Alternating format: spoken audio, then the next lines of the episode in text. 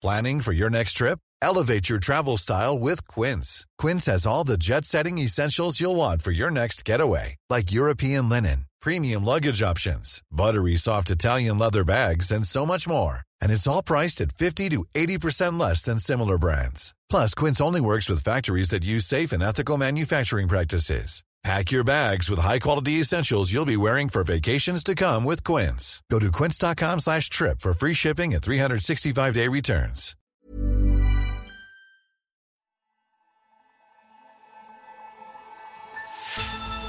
Hello and welcome to Babbage from Economist Radio, our weekly podcast on technology and science. I'm Kenneth Cukier, a senior editor at The Economist, and coming up on today's show – a clash of the big tech titans. Why is Facebook waging war against Apple? True to form, it's getting nice and personal between the two bosses. Battle has commenced. Is AI the answer to all our problems or the seeds of humanity's eventual destruction? Or neither? Every time you are blown up in a, in a game of Space Invaders, it doesn't matter, you just play again. But in the real world, it matters. And the world would look very different without the humble LED. We speak to one of the engineers behind this illuminating technology. So we could see the light just explode out of this small crystal. It was a, an awakening.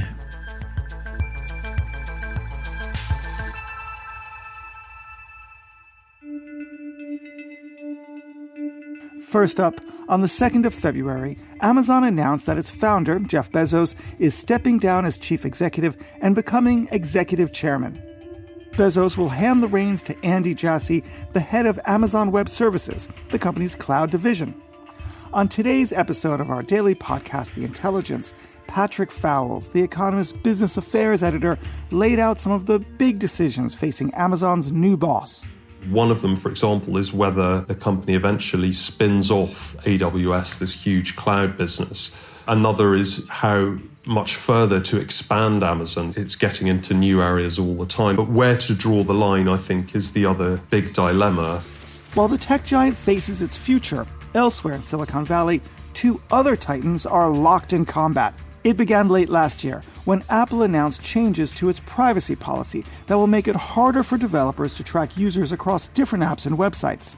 The change outraged Facebook, which launched an ad campaign standing up to Apple on the grounds it would threaten small businesses, and of course, the social media giant itself. In late January, Apple hit back with a campaign of its own called A Day in the Life of Your Data, which reveals how companies track user data across the web and apps. Now there are reports that Facebook could be about to take its war with Apple to a new level by suing the company. You've got this time honored tradition of big feuds between the giants. Tamzin Booth is our technology and business editor. Back in the day, you had Apple versus Microsoft with Steve Jobs and Bill Gates sniping at each other. Then you had Apple v Google um, with Jobs saying that Google copied iOS with um, the Android system. You've got a bit of Microsoft versus Amazon lately. But now you've really got, for the roaring 20s, you've got Facebook versus Apple over privacy. And, you know, true to form, it's getting nice and personal between the two bosses. Apple wants more privacy. That hurts Facebook's business model, and battle has commenced. So it's getting personal. It is indeed. Senior people at Facebook have called Tim Cook a prig top people at Apple are calling Zuckerberg, you know, behind the scenes, obviously, they call him a menace. And Tim Cook has this thing of not mentioning Facebook by name, but he makes very clear that he basically thinks that Facebook's model carries the risk of nothing less than violence, social catastrophe, political polarization, the works. So it's really getting um, as personal as any past tech feud has been, I believe. What is the dispute actually about? I think we can really trace what's going on um, here back to about a decade ago when Apple was not so worried about privacy and tracking people's visits on the internet. And all its devices um, had unique device identifiers, UDIDs, a kind of super cookie. And other companies used these things to track people um, across the internet. And they helped app developers at the time make money from personalized ads. And that, of course, helped um, Apple's own ecosystem of, of apps and the App Store. But then in 2010, Apple and Google got in trouble for the way in which um, iPhone and Android apps were spying on users. And so at that point in 2012, for iOS 6, they brought in something to replace the UDID called the um, Identifier for Advertisers, IDFA. And bear with me here, this I know it's a lot of acronyms, but it but it's really important. The IDFA was essentially a kind of less offensive way, less invasive way to track iPhone users across the internet. The, the IDFA is deletable, it's temporary, unlike the UDID. IDFA tracking is switched on iPhones by default. And the big thing now is that Apple is changing its policy. So privacy has become completely central to Apple's brand.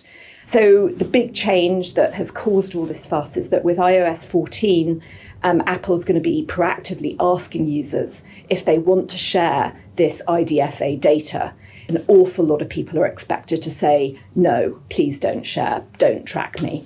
So, what do you think the impact will be of these changes for Facebook and the rest of the online advertising industry? So, Facebook objects to this, I mean, very basically because it damages the ability to personalize ads that could mean that the value and, and pricing of ads will decline and that really you know that could really hurt.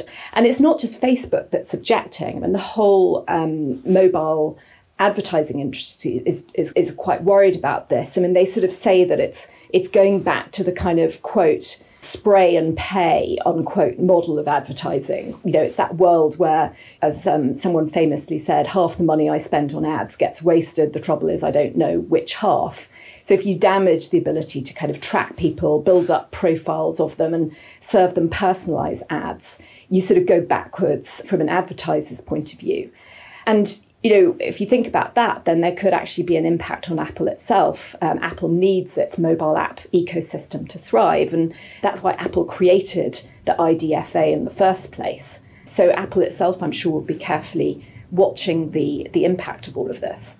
Now, Apple is portraying itself as angelic, but it does seem like it's a legitimate way to manage personal data, doesn't it? I think it's right that Apple is very genuinely standing up for what it believes. It's also true that it can definitely afford to do that, um, just because most of its model is coming from selling hardware, very little from advertising. So Mark Zuckerberg, Facebook's boss, is, is correct to call that out, that it's sort of taking the, the moral kind of stratospherically high ground on privacy, you know, is slightly self-serving and certainly isn't hurting Apple. And Facebook has quite quite a nice argument for these times. I think where people are so concerned about inequality and, and spending power and so on. Facebook says that Apple has been kind of elitist, serving the interests of people who can, who could afford a thousand dollar iPhone. Um, and Facebook really believes in the model of free content that is paid for by ads. And, you know, while clearly, you know, invasive tracking of people across the internet, a lot of people find that creepy. But, you know, after all, no one's forcing you to watch the ads, no one's forcing you to buy stuff. So I think Facebook have a have a point there as well. Now, Facebook is clearly angry, but can they actually do anything about this?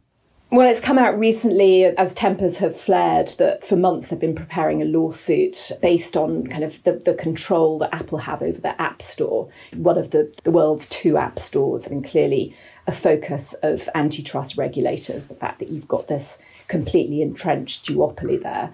And I think that clearly for Facebook to target the dominance of the App Store probably does hit a bit of a nerve. Um, America's DOJ is investigating Apple and the App Store, and the European Commission is as well.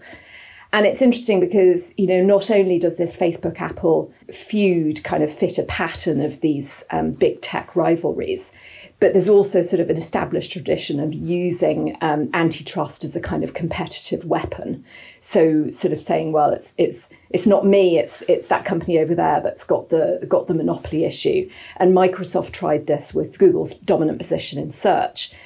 Imagine that Apple will be a little bit nervous about this, the, but on the other hand, Facebook itself has got the two big antitrust lawsuits that have been filed against it in the US. So I'm not sure Facebook will actually go ahead with an antitrust lawsuit against Apple. And for the long term, Facebook v. Apple, what do you think? Well, I think Apple's stand on privacy is is such a kind of brand and company defining issue. I think Apple's really unlikely to be deflected from it. And in the end, what you're going to see is just in this situation, Apple has the hardware, Apple is the gatekeeper, and Apple has the power. And it also seems like Apple has public opinion on its side. It seems people kind of like this idea. That's right. It, its political kind of social timing is impeccable. That's so interesting. Tamzin Booth, thank you very much. Thank you, Ken. Subscribers to The Economist can also read Tamzin's fantastic briefing from June on the performance of Amazon's many varied businesses and clues to the challenges ahead for its new boss, Andy Jassy. Babbage listeners can get a special introductory deal at economist.com slash podcast offer, and that link is in the show notes. Coming up, we talk to Oxford University's leading AI researcher about stripping back the myths around artificial intelligence. And the innovation behind a simple yet world changing technology LEDs.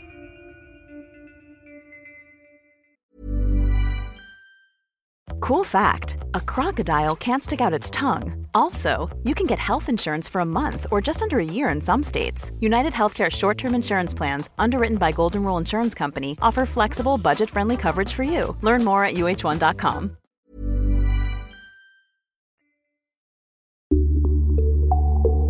Next, the discussion of artificial intelligence tends to be one of extremes. For some, it's doom and gloom, an eventual Skynet like villainous robot network storming the Earth. Or a more mundane apocalypse, where automation slowly erodes jobs and takes inequality to newly dystopian heights. For others, AI is a panacea, the two letter solution to every unanswered question, from climate change to curing cancer to winning the World Cup or writing the great American novel. But perhaps AI has become a shorthand for something that, well, it isn't. Mike Wooldridge is a professor of computer science at the University of Oxford, and he's been working on AI since the days of the floppy disk. His new book, A Brief History of Artificial Intelligence What It Is, Where We Are, and Where We're Going, published in Britain as the Road to Conscious Machines, looks at the story of AI and aims to demystify the science around it. He spoke to Tom Standage, the editor of The Economist The World Ahead. It's a strange thing that the dystopian AI seems to make for much better movies than utopian AI. I think we have made real progress, but it's been on tiny, narrow little problems. Getting computer programs that can recognize faces in a picture, computer programs that can just come up with very simple captions for what's going on in a picture, computer programs that can do um, usable, passable, automated translation, something which seemed like a very distant prospect as recently ago as, as, as 20 years. And these are all things which have become a reality um, thanks to advances in AI over the last decade, but they don't begin to point to general AI, the idea of machines that are as, as powerful as human beings are, as intellectually capable as human beings are. They just don't point to that at all. Now, we're, we're talking about AI here as if we all kind of know what it is and agree what it is, but actually, we it's rather hard to pin down, isn't it? So, what is your definition of AI and why is it so hard to define? That's, that's a very difficult question. The most difficult question you could have asked me. Thank you, Tom. Um, uh, and you're absolutely right. The truth is, um, it is extremely hard to pin down exactly what AI is, partly because it's a moving target. There is an old joke, um, and there is some truth to it, that the moment that you understand how something works, or the moment that you, something becomes routine and commonplace, it ceases to be AI. So there are a lot of things that we take for granted now, which uh, 30 years ago, 40 years ago, 50 years ago would have been regarded as AI, which we now just don't think of being AI at all. So for me, what is AI? So AI is, is basically uh, about extending the range of capabilities that machines have, getting machines to do things which currently require brains, brains potentially nervous systems and potentially bodies, uh, which currently machines can't do, and for which standard computing techniques don't offer any solution. It's a moving target because as once we expand the capabilities of machines and we get them to do things, very often people stop regarding it as being AI at all you mentioned that we worry about the wrong things with AI. So, what are the things that we worry about that we shouldn't be worrying about? And what are the things that we're not worrying about that we should be worrying about? There is a big debate about whether AI poses an existential risk, and we don't know what technology is going to look like in 50 years, 100 years, or let, let alone a, a thousand years. But at the moment, we don't see any path from where we are now to uh, anything that could present an existential risk. So, I mean, I think, you know, if you do want to lose sleep about something, by all means lose sleep about nuclear weapons, um, climate change, populist politics, and, and, and I could give you a, a, list of other things to worry about. But right now, I don't think existential threat is something that we should be worried about. And actually, it's the, the, the issue isn't really whether there is an existential threat or not. For the moment, I think there isn't. But the point is, if we're losing sleep about existential threats and having government committees about existential threats on AI, then that's distracting us from stuff which is affecting people right now. And one of the headline issues, for example, is bias. Um, machines make decisions about whether people get bank loans. They may maybe make decisions about um, how long people should serve in jail. These are not artificial examples. There are programs that do that with elements of AI right now. I would much rather the debate right now was focused on those very real issues than at the moment what are rather artificial issues about existential threats. Okay, so less worrying about killer robots, um, more worrying about algorithmic bias. What about the other big fear that people have had in recent years, which is this technology is getting much cleverer and soon, you know, lots of people are going to be out of a job as a result? Where do you stand on that? Okay, interestingly, so the, the work in this area was galvanized by a report by two colleagues of mine at the University of Oxford, Mike Osborne and Carl Benedikt Frey they wrote a report in which they predicted, I think it was up to 47% of jobs were susceptible to automation in, in North America. So I think there are challenges, but I think there's a couple of things to say. Firstly, automation of human labour is nothing new. It doesn't just go back to the Industrial Revolution. It goes back to the invention of the plough. It goes back to the to the, to the very first time that somebody hooked an, uh, an oxen or a, a horse to a plough. And what did ox-driven ploughs and, and horse-driven ploughs do for farmers. It didn't make them redundant, it just made them more efficient farmers. So, firstly, it's nothing new. And secondly, I think as much as making people redundant, it will actually change the nature of work in much the same way that, for example, the internet and the World Wide Web have changed the character of our working lives. Um, and I think AI will do the same thing. AI, everywhere that a human being makes a decision, there is another voice in the room which is making suggestions to you or guiding you or helping you, making better decisions. I was at the pleasure of being in the audience for a talk on AI in Shanghai before the pandemic. And the two speakers were Elon Musk and Jack Ma, Jack Ma, founder of Alibaba. And Elon was definitely, I think, clearly of the view that AI is going to make everybody redundant. You know, AI is going to be better than human beings at everything. And Jack Ma just very calmly said, uh, no, it isn't. There's going to be plenty of jobs for people. And I have to say, of the two, I rather sided with, uh, with Jack Ma on that one. Excellent. Uh, what else do you think are the interesting areas of research in AI that are most worth paying attention to at the moment? So, there's a very long history of experience in AI that the, the hardest problems are those in the real world. And the real world is messy and fuzzy and difficult and complex and governed by all sorts of weird laws, which we've been programmed over billions of years of evolution to be able to learn how to understand those laws. But here's the thing the, if we take again, go back to DeepMind, because uh, they've, uh, they've, got many of the most celebrated systems in this area. One of the most beautiful systems that they had, one which really woke me up to the fact that we really were in a new era of AI research, was a program to play Atari video games. You may have you may have read about it. This is back in 2014. It's, I mean, you watch the videos of these, particularly the video of it playing Breakout. It's quite astonishing. The way it works is a technique called reinforcement learning, and what reinforcement learning does is it says, okay if you did something good, then the next time you're in a similar situation, do the same thing again, or make it a bit more likely that you'll do the same thing again. Whereas if you did something bad, if you lost points somehow, you make it a bit less likely. Now that's hiding lots of sophisticated maths, very sophisticated maths, and clever algorithmic techniques, but that's basically how reinforcement learning works. So the DeepMind program just played these games, but it played them endlessly with half of those games, I think it learned at least human level competence, and in some games, at Breakout, it basically learned to play them optimally as well as they could be played. But, and this is a quite an important message, reinforcement learning doesn't work in the real world. You can't train a driverless car by putting it out on the road and just letting it experiment. You know, if you're playing Space Invaders, every time you are blown up in a, in a game of Space Invaders, it doesn't matter. You just play again, right? But in the real world, it matters. And so, what I would really like to see is progress, more progress on AI in the real world. I think that's a very big barrier, and things will get very exciting when we start to see that. Our thanks to Mike Wooldridge and to Tom Standage.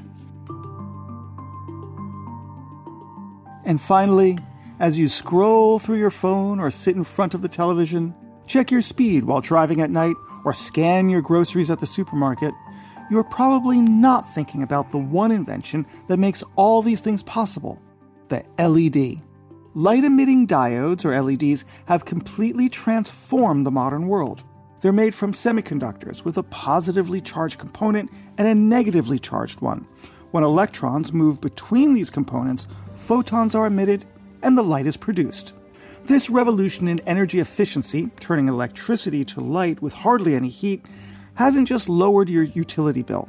The Climate Group estimates that switching streetlights to LEDs worldwide could save 1.4 billion tons of carbon dioxide a year, nearly 5% of global emissions. This week, the creators and developers of LED technology have been awarded the Queen Elizabeth Prize for engineering that benefits humanity. One of the winners, Professor Russell Dupuis of Georgia Tech, spoke to the Economist resident light enthusiast Oliver Morton. He described how, as a young student of his fellow prize winner, Nick Holonyak, he first saw light coming out of a semiconductor. Professor Holonyak brought in a small power supply and a liquid nitrogen dewar, and he showed us this light emitting diode at room temperature and then plunged it into liquid nitrogen. And the dewar was glass, so we could see the light just explode out of this small crystal. It was a, an awakening. How far along were you in your own work on semiconductors when you started to realize quite what an impact LEDs might be going to have? I came into this as an undergraduate student, and by that time, LEDs were commercially available. They were in indicator lamps, mostly in electronic instruments and in computers as well. But uh, it was not a flashlight. It wasn't anything you would use to illuminate even a dark room. So once a month, Nick would go visit George. They would kick around ideas and then try some new experiments. And gradually, the efficiency improved dramatically. And George's group was really one of the world leaders in that early phase of the hockey stick, where the LED performance went from an indicator to uh, first a red tail light on a car. Then it got better and better and newer materials. And we had green and blue. Uh, George and his team developed yellow and high brightness red. And we had traffic signals. And when you have the red, blue, green, you start thinking about white light. So uh, it's been, a, as George would say, a 50 year road. But to make that make a difference, you also need production systems that will allow you to make these semiconductors reliably and to a high quality. And I understand that's where quite a lot of your work has been focused. That's correct. I went to Rockwell International in Anaheim, California. That laboratory had uh, a long history of semiconductor work. I joined that group in 1975 and basically took that technology to grow semiconductor films and advanced it and developed a whole new approach that led to the ternary, quaternary epitaxial films we use today. And so my work was to show that this process, which most people had thought was not even interesting, uh, was actually the way to go, that it was the pathway to make large areas of highly uniform high quality semiconductor materials. Today, we have literally thousands of large scale reactors using that basic process 24 7 to make billions of LEDs a day for the marketplace. You're basically building up these semiconductors almost atomic layer by atomic layer, is that right? Exactly, that's absolutely correct. The light coming into your eye from a traffic signal or a tail light or a, your computer display is coming from a region in that chip that's on the order of three nanometers, two nanometers, and maybe there are four of those layers or even just one of those layers. So the efficiency of these devices is incredible.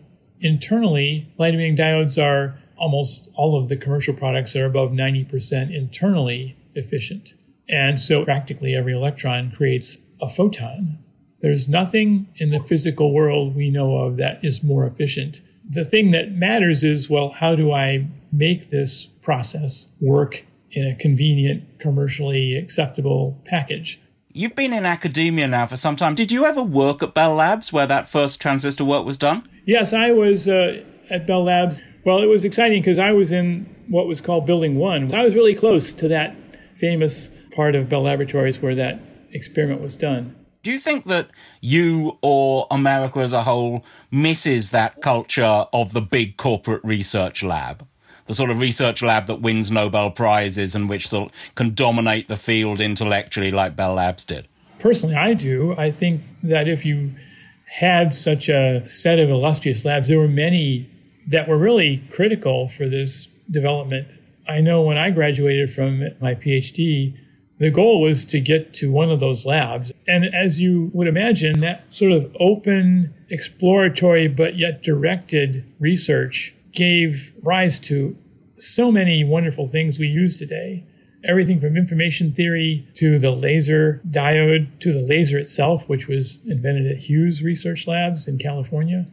So the question is, where is that innovation going to come from now that these labs have largely disappeared because of pressures from the economy and the way the world is operating today. Having posed that question, what do you think is the answer? Well, I think it's hopefully going to be individual innovation. So today, we look at Apple, SpaceX, Tesla, Google. These are individual creations almost. They're small groups of people who start off with a little funding, interestingly, that's the same way Hewlett Packard started, right? So this is not a new model, it's an old model, but at the physics level, we don't have the kind of support that the industrial labs have. But the Facebook, Google, SpaceX, Tesla, they're pushing the envelope on engineering all the time. And driverless cars won't be invented by Ford, probably. They'll come out of Google or somewhere. Timing matters. There, there's a certain cycle to the world. And if you miss the cycle, you're going to miss out. Our thanks to Russell Dupuis and our congratulations to the other Queen Elizabeth Prize winners Isamu Akasaki, Shuji Nakamura, Nick Holonyak, and George Craford for their work on LEDs. And you can hear more from Oliver Morton about the literally brilliant science of light on our Babbage podcast from the 20th of January. It's called Photon Opportunity. I highly recommend it. And that's all for this episode of Babbage. While you're with us, please give us a rating on Apple Podcasts or wherever you listen. It matters a lot. I'm Kenneth Cukier, and in London, waiting for AI to do my job so I can write the great American novel. This is The Economist.